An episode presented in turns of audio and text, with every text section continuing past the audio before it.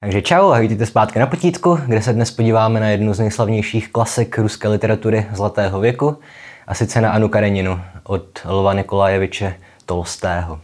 A dneska je to video na přání pro patronku Janu, která mi zadala jako téma Tolstého a neupřesnila knížku, takže jsem zbaběle vybral Kareninu. Protože kdybych měl dělat vojnu a mír, tak strávím první hodinu a půl toho videa přeříkáváním děje. Kromě toho vás musím varovat, že od toho videa nemůžete čekat za stolik, protože neumím rusky, takže si tu knihu jednak nemůžu přečíst v originále a jednak jsou kvůli tomu pro mě nedostupné ruské studie, které jsou samozřejmě nejzásadnější, když mluvíme o ruském díle. Takže pokud se dívá třeba někdo, kdo měl ve škole ještě ruštinu a četl Kareninu v originále, tak můžete v komentářích doplnit nějaké zajímavé informace, opravit moje chyby, upozornit na nějaké jazykové zajímavosti, Protože i v těch anglických studiích, které jsem si četl, tak tam upozorňují ty autoři, že zkrátka v té angličtině to nevyzní. a můžeme jít na to. A jako obvykle začneme u autora, který se narodil roku 1828 a zemřel 1910, takže v podstatě celý dlouhý život svůj strávil v době eh, vrcholné ruské literatury. Četl Puškina, Gogola, Lermontova, zažil Dostojevského, Turgeněva, Čechova a další zásadní spisovatele téhle doby. A jako každý správný spisovatel měl Tolstoj celkem obtížný život. V dětství mu zemřeli oba rodiče, matka tu už ani nepamatoval a otec asi když mu bylo devět. Potom se ho ujala teta a ta taky umřela záhy, takže i s dalšími sourozenci putoval k další tetě. No, na druhou stranu pocházel z aristokratické rodiny, takže to aspoň v dětství nebylo vyloženě tak, že by žil v nějaké materiální nouzi. Ale problém byl v tom, že to byl špatný a nejspíš i líný student, takže ho vyhodili ze školy a ještě se pak začal věnovat karbanu a navíc mu to evidentně taky moc nešlo, protože prohrál vyměnění. A ještě dlouho musel potom splácet dluhy. A v téhle době, když mu bylo nějakých 20 let, někdy na začátku 50. let, tak odešel spolu s bratrem na Kavkaz. Vstoupil do armády a začal literárně tvořit. Pokud vím, tak jeho první publikované dílo se jmenovalo Dětství Vyšlo časopisecky v roce 1852 a Tolstoj ho později rozšířil na trilogii, tedy dětství, chlapectví a jinožství, což jsou takové autobiografické prózy, které mají taky celkem silný filozofický podtext, jak opět bylo v ruské literatuře té doby celkem obvyklé. A zajímavé je, že taky Tolstého vojenská kariéra byla úspěšná. Zúčastnil se jako důstojník krymské války, získal nějakou medaili za odvahu v boji Nicméně velice rychle z armády odešel a zážitky z krymské války potom i reflektoval literárně v povídkové knize Sevastopolské povídky.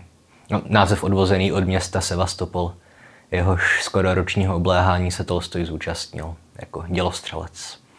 A ještě zajímavější je na té jeho úspěšné vojenské kariéře to, že to byl vyhlášený pacifista. V podstatě jeden z nejvýznamnějších průkopníků pacifismu vůbec. Za svůj vzor ho považoval dokonce i Mahatma Gandhi, který od něj mimo jiné převzal částečně koncept že, nenásilného odporu, tedy něco, čím byl Gandhi hlavně známý. A ti dva se i znali, i když jen teda prostřednictvím korespondence. A pokud vím, tak to nebylo vyloženě tak, že by se Tolstoj stal pacifistou kvůli zážitkům z války, jak to tak bývá, protože to volání po potřebě řešení problémů nenásilnou cestou je patrné už v jeho juvenilích, v jeho raných dílech. Ale válka nepochybně jeho pacifismus ještě posílila, tam se asi není čemu divit. Taky se ještě uvádí to, že ho šokovala nějaká veřejná poprava, které přihlížel. A co taky výrazně posílilo Tolstého názory, byla jeho cesta po západní Evropě, především Francii. Tam došlo k několika pro něj zásadním událostem nebo názorovým změnám. Jednak si uvědomil, jak moc je Rusko ve srovnání se západem zaostalé. Především pokud jde teda o lidi z nižších společenských tříd s aristokracií to nebylo zase tak hrozné v Rusku. No a aby to napravil, tak zřídil později v Rusku školu pro mužiky, no, ty rolníky, ve které i sám vyučoval a psal pro ně učebnice a tak podobně.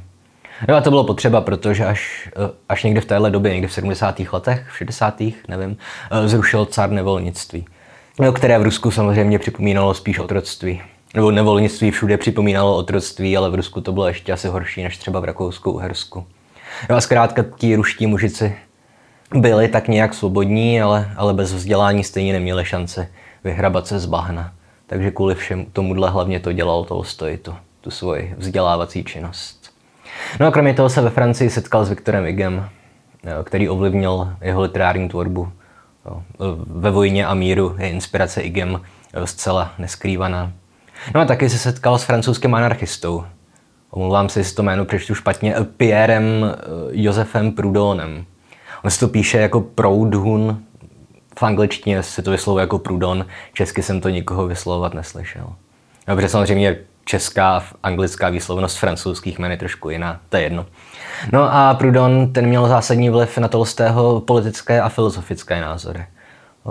Ono, že, on to byl anarchista, ale když se dneska řekne anarchista, tak se asi celkem solidnímu množství lidí vybaví nějaká derivace učení von Misese nebo Ayn Randové. Jo, tady takový ten anarchismus, kde roli státu převezmou korporace. Ale tenhle původní anarchismus 19. století, jo, autoři jako Proudhon, Bakunin, Kropotkin, svým způsobem je Tolstoj, a tak jejich anarchismus byl mnohem, mnohem anarchističtější pokud existuje takový komparativ. Jo, více levicově orientovaný a ve své době soupeřil s marxismem o přední levicovou ideologii. Konec konců nejznámější Prudonův výrok zněl, že vlastnictví je krádež. Ale co je odlišovalo od marxismu, bylo to, že odmítali nejen vlastnictví soukromé, ale taky jakýkoliv majetek, který by měl vlastnit stát. Takže v tom smyslu byli marxisti taky nepřátelé anarchistů. A mimochodem nejsem politolog ani nic podobného, ale takhle od oka mám pocit, že hodně současných požadavků těch takzvaných neomarxistů je bližší Prudonovi a Bakuninovi než Marxovi, ale jak říkám, co já vím. Ale teda zpátky k Tolstému a on se s Prudonem setkal, mimo jiné spolu diskutovali o významu vzdělání, svobodného tisku a podobných záležitostí. A Tolstoj si od něj dokonce i vypůjčil název knihy Vojna a mír. A do určité míry ho tedy Prudon ovlivnil politicky, i když se v mnohem odlišovali. No hlavně proto, že Prudon byl velký nepřítel náboženství, zatímco Tolstoj byl asi celkem hluboce věřící křesťan, i když měl taky období, kde jako pochyboval, ale to je jedno. Jo, a jeho filozofie vytvořila v podstatě nový směr uvažování. Říká se mu křesťanský anarchismus. No a jak měl podle něj vypadat? Hm, on v podstatě vycházel asi z nejslavnější pasáže Nového zákona, z Kristova kázání nahoře. V první řadě prostřednictví jeho vysvětloval svůj radikální pacifismus. Protože při kázání nahoře říká Kristus, že když vás někdo udeří do tváře, máte mu nastavit i druhou tvář. Jo? A stejně jako Prudon nebyl Tolstoj milovník soukromého vlastnictví, akumulace bohatství. Jo, opět i tady můžeme odkázat na Kristovo učení, protože přece, že spíš projde velbloud uchem jehly, než aby se boháč dostal do království nebeského. A je mimochodem celkem vtipné pozorovat, jak určitá část současných křesťanů a velká většina historických mocných křesťanů eh, kompletně ignoruje a ignorovala tyhle dva zásadní Kristovy imperativy, tedy odmítání násilí a kumulace majetku. Eh, každopádně pro Tolstého byla zásadní myšlenka, že člověk má milovat svého blížního a Boha. O církvi ani státu nebyla řeč. Takže proto křesťanský anarchismus. A nevím, jestli tuhle filozofii dneska provozuje nějaká významnější nebo vlivnější skupina lidí, ale po z tého smrti zkoušel ještě pokračovat v rozvíjení jeho učení, jeho student a taky správce literární pozůstalosti Vladimir Čertkov. Ale to už je dneska zřejmě úplně zapomenutá postava. A to myslím úplně stačí, pokud jde o autora. Mám takové stručné schrnutí jeho života a filozofie. Ještě jsem zapomněl zmínit, že to byl sexista a myslel si, že ženy patří do kuchyně a neměly by se obtěžovat čímkoliv jiným než péčí o manžela a o děti. A teď už se můžeme podívat na Anu Kareninu. Takže tenhle román vycházel na pokračování v 70. letech. E, autor na něm pracoval skoro 10 let a když jsem si předtím dělal srandu, že děj vojny a míru bych neměl šance ani naznačit, to tady vlastně platí pro Anu Kareninu. Eh, na druhou stranu do, dobrá zpráva je, že tohle video se nepustí žádný zoufalý maturant tři dny před maturitou, protože proč by se někdo psal do seznamu literatury dílo, které nečetl a má skoro tisíc stránek. Že? A asi 79 důležitých postav s obtížně zapamatovatelnými jmény. Takže pokud jde o děj, nastřelím jen jeho úplně základní kontury a dál budu předpokládat, že jste tu knihu alespoň někdy v minulosti četli. No a tedy děj začíná na moskevském hlavním nádraží, a vláčky budou mít v téhle knížce ještě důležitou roli, jak si nejspíš pamatujete.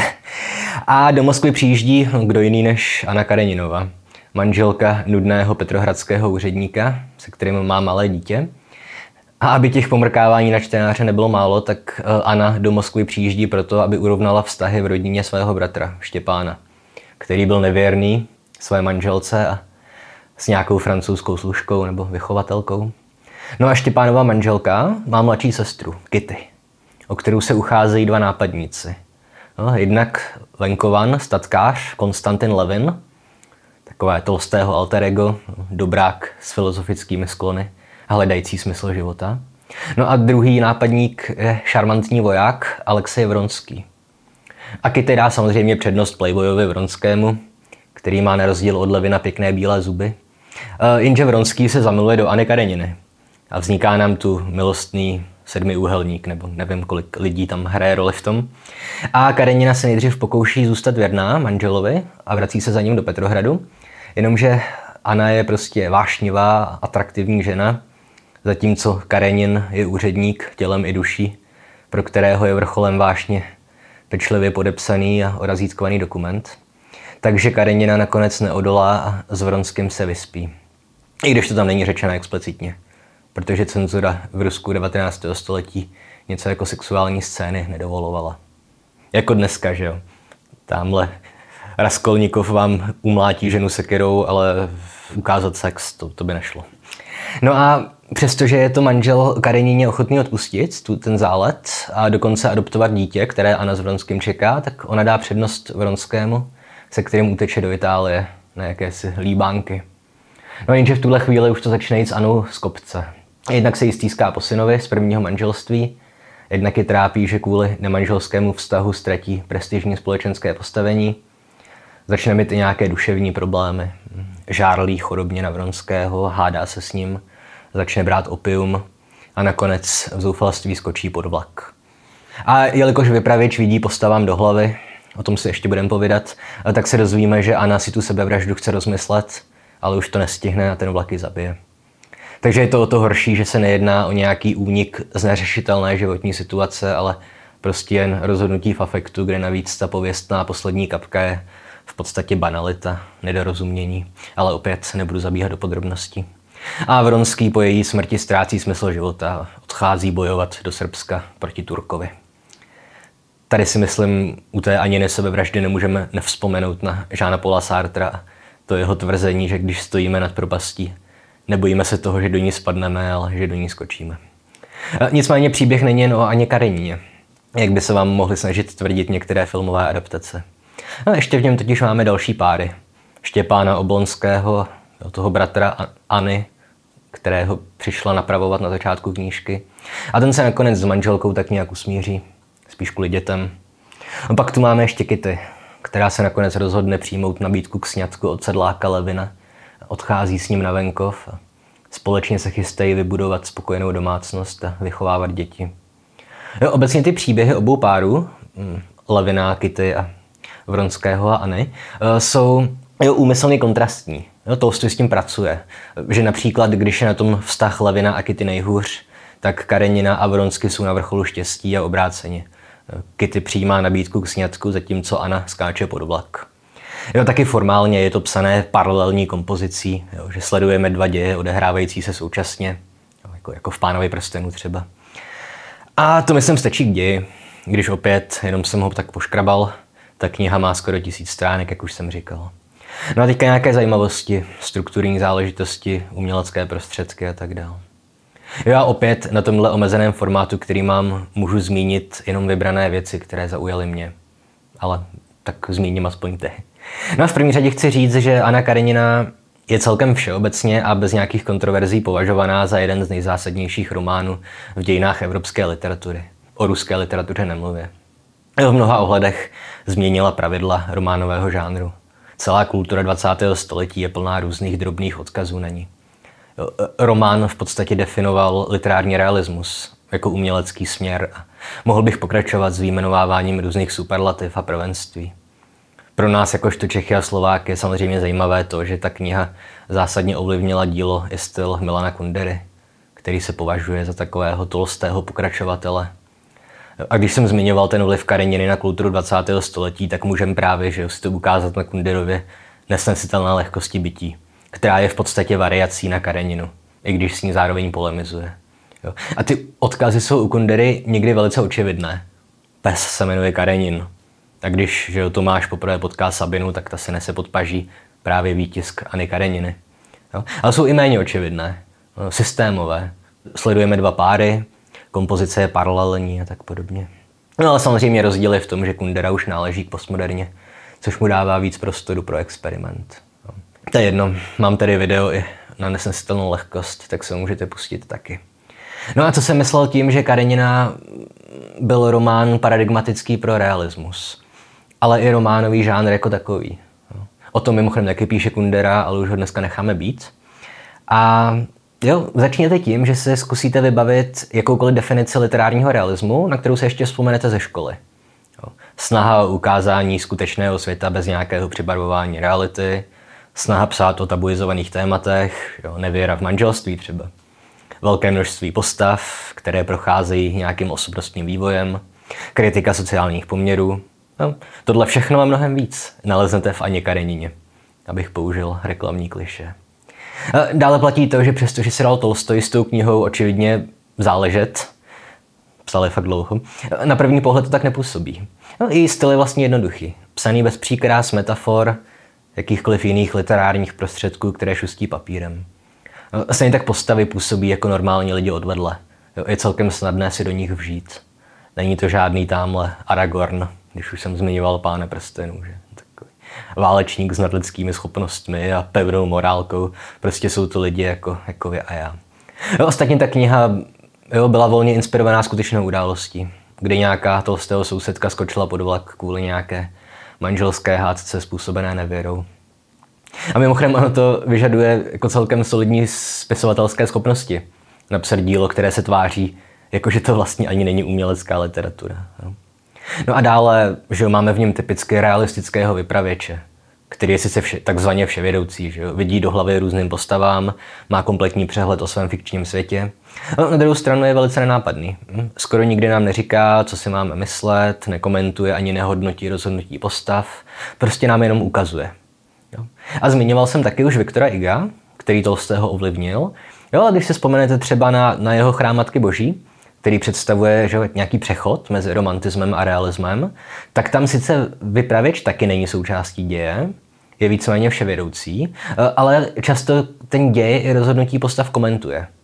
Jo, případně, že ho vytváří paralely s Igovou současností a tak podobně. No, u Tolstého už nic takového nenajdeme. Prostě vypravěč je jakoby, jakoby ukrytý. A co je dále důležité pro Kareninu, jakožto ten vzorový, no, ten paradigmatický, sorry, eh, román realismu, tak je to, že, nebo je to způsob, jak autor využívá metonymy. Protože že jo, pro romantismus, předcházející realismu, eh, je přirozenější formou vyjádření poezie a metafora. Jo, vzpomeňte si na Máchův maj. A, ale realistická poezie prakticky neexistuje, že jo? A, nebo existuje, ale, ale v realistním diskurzu zkrátka převládají romány. Obvykle velice rozsáhlé, čítající několik svazků, a pro román je daleko přirozenější využití metonymie než metafory. Jo? A tohle se opět projevuje hnedka na několika rovinách. V první řadě na té úplně nejužší rovině, pokud jde o popis postav. No všimněte si totiž, že v Karenině se vypravěč nikdy příliš neobtěžuje detailním popisem postav. A to není dané tím, že by chtěl šetřit papírem. Tím očividně ruští romanopisci 19. století nešetřili. Namísto toho ale vypravěč každou postavu metonymicky vystihne tím, eh, že si vybere jednu její výraznou charakteristiku, kterou pak opakuje a která má i různé symbolické významy. U Vronského jsou to ty jeho krásné bílé zuby, které symbolizují očividně jeho krásu a prestiž.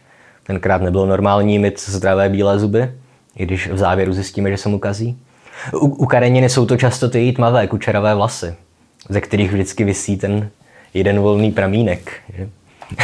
To můžeme chápat jako nějakou její nespoutanost, ale interpretací je samozřejmě mnohem víc. A, ale prostě, když chce odložit klobouk Ana, tak si musí prostě zachytit za pramen černých kadeřových vlasů. No, vždycky to tam budeme tu metonomickou charakteristiku mít. A ve vrcholné scéně, že u Aniny sebevraždy, tam zase slouží jako její metonymie kabelka, jo, kterou sebou nosí a se kterou před sebevraždou opakovaně zápolí. Jo, tam vidíme, jak ten první vlak projede, ona to nestihne a vždycky tam ta kabelka prostě hraje nějakou roli. A, a nevím, u Karenina, tak tam zase ta metonymická charakteristika jeho, je to takové věčné praskání kloubu v prstech na ruce. Že? A pokud jde o tu metonymii na širší rovině, eh, tak tady je potřeba si uvědomit, že se nacházíme v době celkem tvrdé cenzury carova režimu. Eh, do tisku nebylo možné protlačit jakoukoliv kritiku, nejen Sara, ale celkově ani kritiku společenských poměrů, protože prostě cár byl společnost. A tak představovala literatura eh, vlastně jedinou možnost, jak na společenské problémy upozorňovat. No, vzpomeňte se na Gogola. Ten byl na tohle odborník. A tak si sice můžeme povrchně myslet, že čteme příběh o nevěře a skaženosti v kontrastu s příběhem Lavina a Kitty, tedy v kontrastu s nějakou věrnou nevykalkulovanou láskou, ale zároveň si můžeme tu nevěru a skaženost vztáhnout na celou dobovou společnost. No, konec konců Karenina a Vronsky nejsou jediné důležité postavy té knihy. A jak už jsem říkal, je celkem typické pro realistický román, že se pomocí jednoho příběhu snaží pokrývat širší společenské problémy. Tady opět to můžeme chápat metonymicky. Jenže zatímco třeba Charles Dickens to mohl v Anglii dělat víc přímočaře, tak ruští umělci museli své postoje skrývat za symbolikou.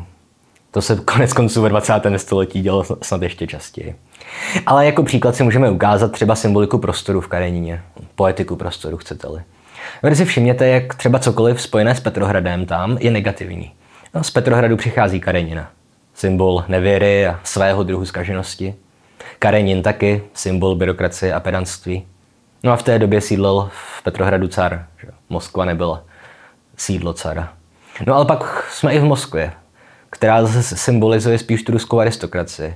A nikoliv nezbytně negativně. Protože kromě neduhu vidíme třeba i její sečtělost, znalost světa, solidní znalosti filozofie a vědy. Ale jediné skutečně idylické prostředí představuje venkov. Rolníci jsou opět jediní skutečně neskažení rusové v Tolstého pohledu nebo v pohledu jeho vypravěče. Jo, ale opět jako tohle je jenom takový nějaký interpretační nástřel.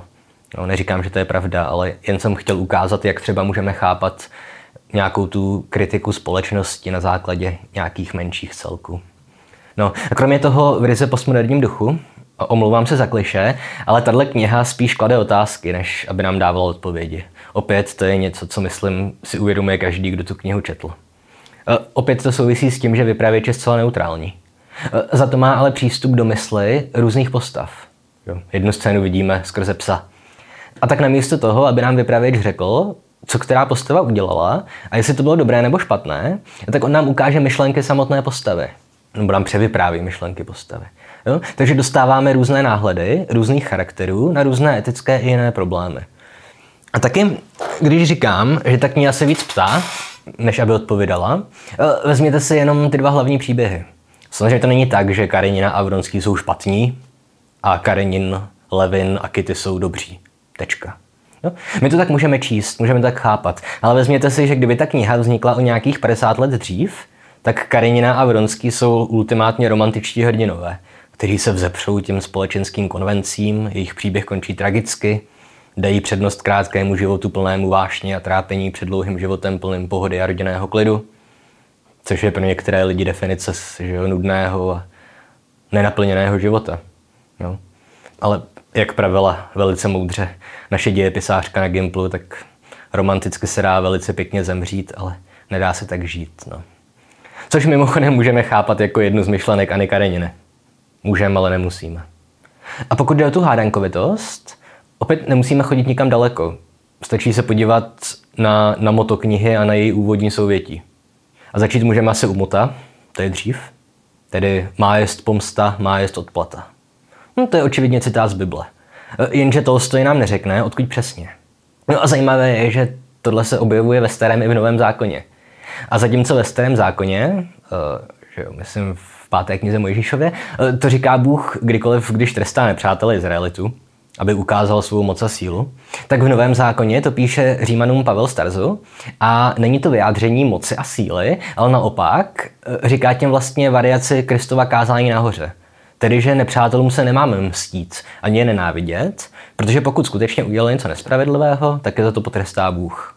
Jo? Takže už v motu knihy je ukrytá absolutní víceznačnost. Jo? Buď máme Anu a Vronského nesnášet, za to, že pokazili život tolika lidem, včetně sebe, a nebo naopak, když to vezmeme novozákonně, nemáme je soudit. A znající Tolstého názory bychom asi řekli, že spíš to druhé. Ale kdyby on chtěl, aby to bylo tak jasné, tak by k tomu motu prostě připsal bibliografickou poznámku, jak se to dělá často, když že mám nějaká mota v knížkách. Tedy list Apoštola Pavla Římanům 12.19. A mimochodem, v české verzi, se kterou jsem pracoval, ta jediná, která je dostupná online oficiálně, tak tam je pečlivě dopsané, že je to právě citát z páté knihy Mojžíšovi. A to je medvědí služba. Jednak podle mě ne, podle mě to odkazuje k novému zákonu, ale prostě Tolstoj sám to nespecifikoval. Takže mám podezření, že paní překladatelka nebo nějaký snaživý editor zagooglovali a našli, co je to za citát a vylepšili originál, který nepotřeboval vylepšovat. No. A u toho mota bychom mimochodem mohli zůstat mnohem dále, protože právě pomsta jako není zrovna důležitou součástí Anny Kareniny. Že jo? Není to tak, že Karenin by vzal po Anině smrti sekiru a šel srovnat Vronského. No. Možný je náboženský výklad, tedy, že Kareninu může soudit jenom Bůh, že to nepřísluší nám. Prostě kdo ví, že jo. No a podobně zajímavá je i úvodní věta. Opět jedna z nejslavnějších úvodních vět. Všechny šťastné rodiny jsou si podobné, každá nešťastná rodina je nešťastná po svém. A tohle můžeme vzít v daném kontextu zcela banálně, jako konstatování vztahující se k manželství ani na bratra Štěpána. Ale těch možností výkladu je samozřejmě mnohem víc. Jo? Ale že jo, chce nám tím vypravit říct, že na šťastných manželstvích vlastně není nic tak moc zajímavého? Jo? Proč bychom se vlastně měli číst příběh Kitty a Levina, když je to stejný příběh jako ostatní šťastné rodiny? A konec konců, kdo si z Kareniny pamatuje příběh Kitty a Levina? Pokud jste tu knihu četli před deseti lety a máte stejně špatnou paměť jako já, tak si možná tak pamatujete, že tam takové postavy byly. Za to Anu a Vronského si pamatujete dodnes včetně těch jejich rovných bílých zubů a kadeřavých vlasů. A jen pro zajímavost, ve Vojně a míru zase Tolstoj píše, že šťastní lidé nemají žádné dějiny, nebo že neexistuje historie šťastných lidí, nebo něco v tom smyslu. Protože opět, těžko budeme vyprávět příběhy o lidech, kteří se prostě spokojeně žili. Nebo že těžko budeme číst faktografické knihy o tom, jak se na přelomu 14. a 15. století na území dnešního Nepálu nic zajímavého nestalo a lidi žili v relativní prosperitě. Takže předpokládám, že v té době na území Nepálu došlo k nějaké strašné válce a moru a tak. No. No a kromě toho, když už máme biblický citát jako moto, proč nezůstat u Bible i při čtení první věty? Že?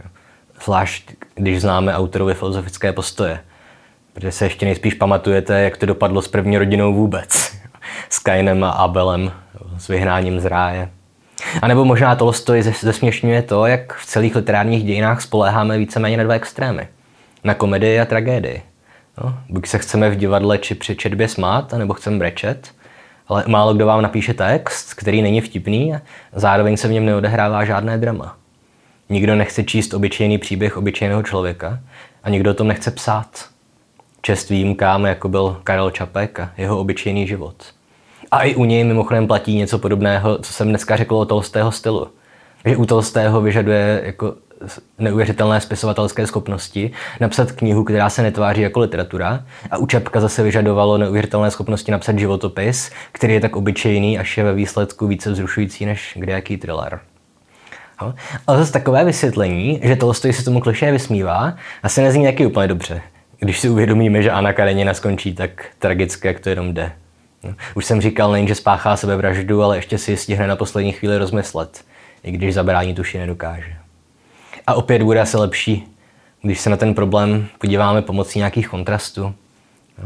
Protože, jak píše v anglickém vydání v předmluvě překladatelka uh, Marian Schwarzová, uh, dominantní narrativ té doby bylo to, že skutečný život žijeme pouze v intenzivních nebo extrémních momentech.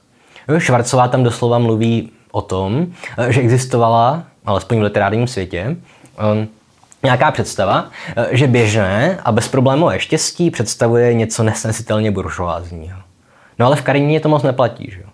Tedy jsou vyzdvihované právě takové momenty obyčejného a neproblematického štěstí.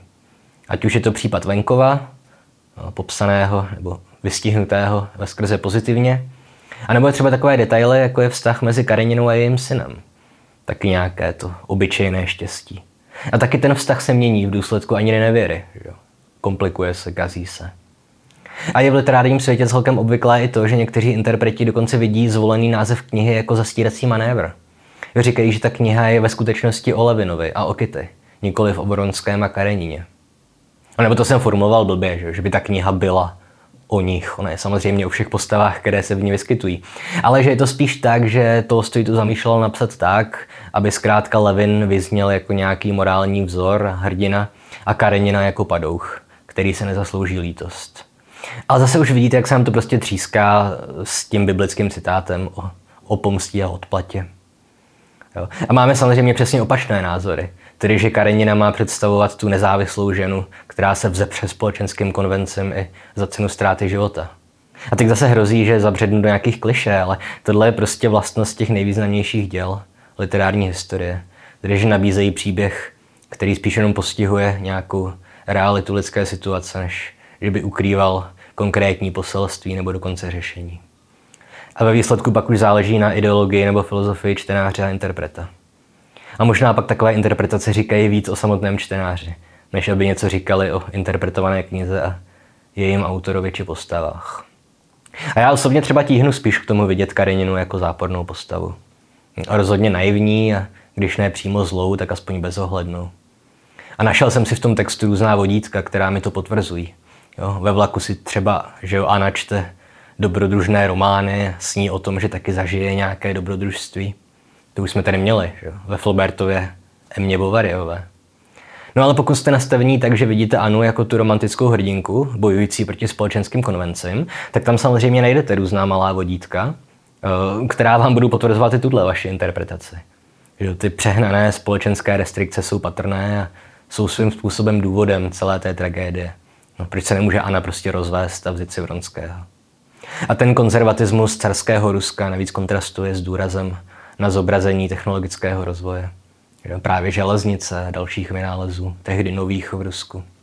Každopádně bych řekl, že Tolstoj, stejně jako Dostojevsky, prostě vytvořil obrovské dílo, zachycující tak komplikované problémy, že nemůžeme jen tak přijít a říct, takhle to je myšlené, tohle to znamená.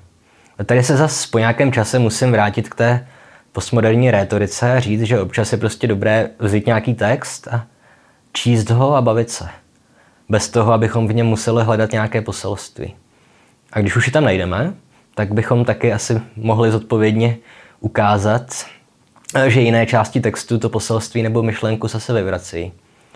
V tomhle smyslu byl opět Tolstoj prostě postmoderní autor, stejně jako Dostojevský a Nietzsche a další jeho současníci.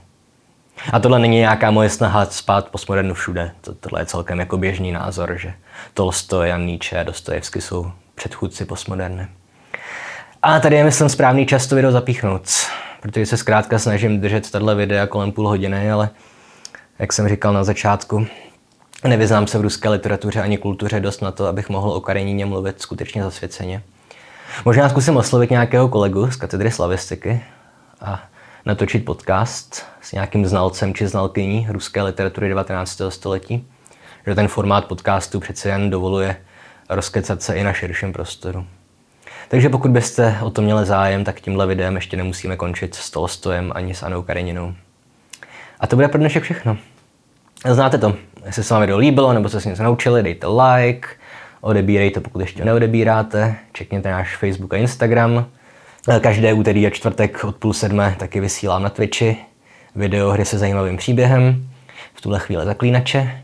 A pokud byste měli potřebu nás za naši těžkou práci nějak odměnit, můžete přispět na Patreonu a na oplátku dostanete přístup k bonusovým epizodám a do našeho Discordu. Takže ať je ruská literatura a literatura vůbec. Nazdar.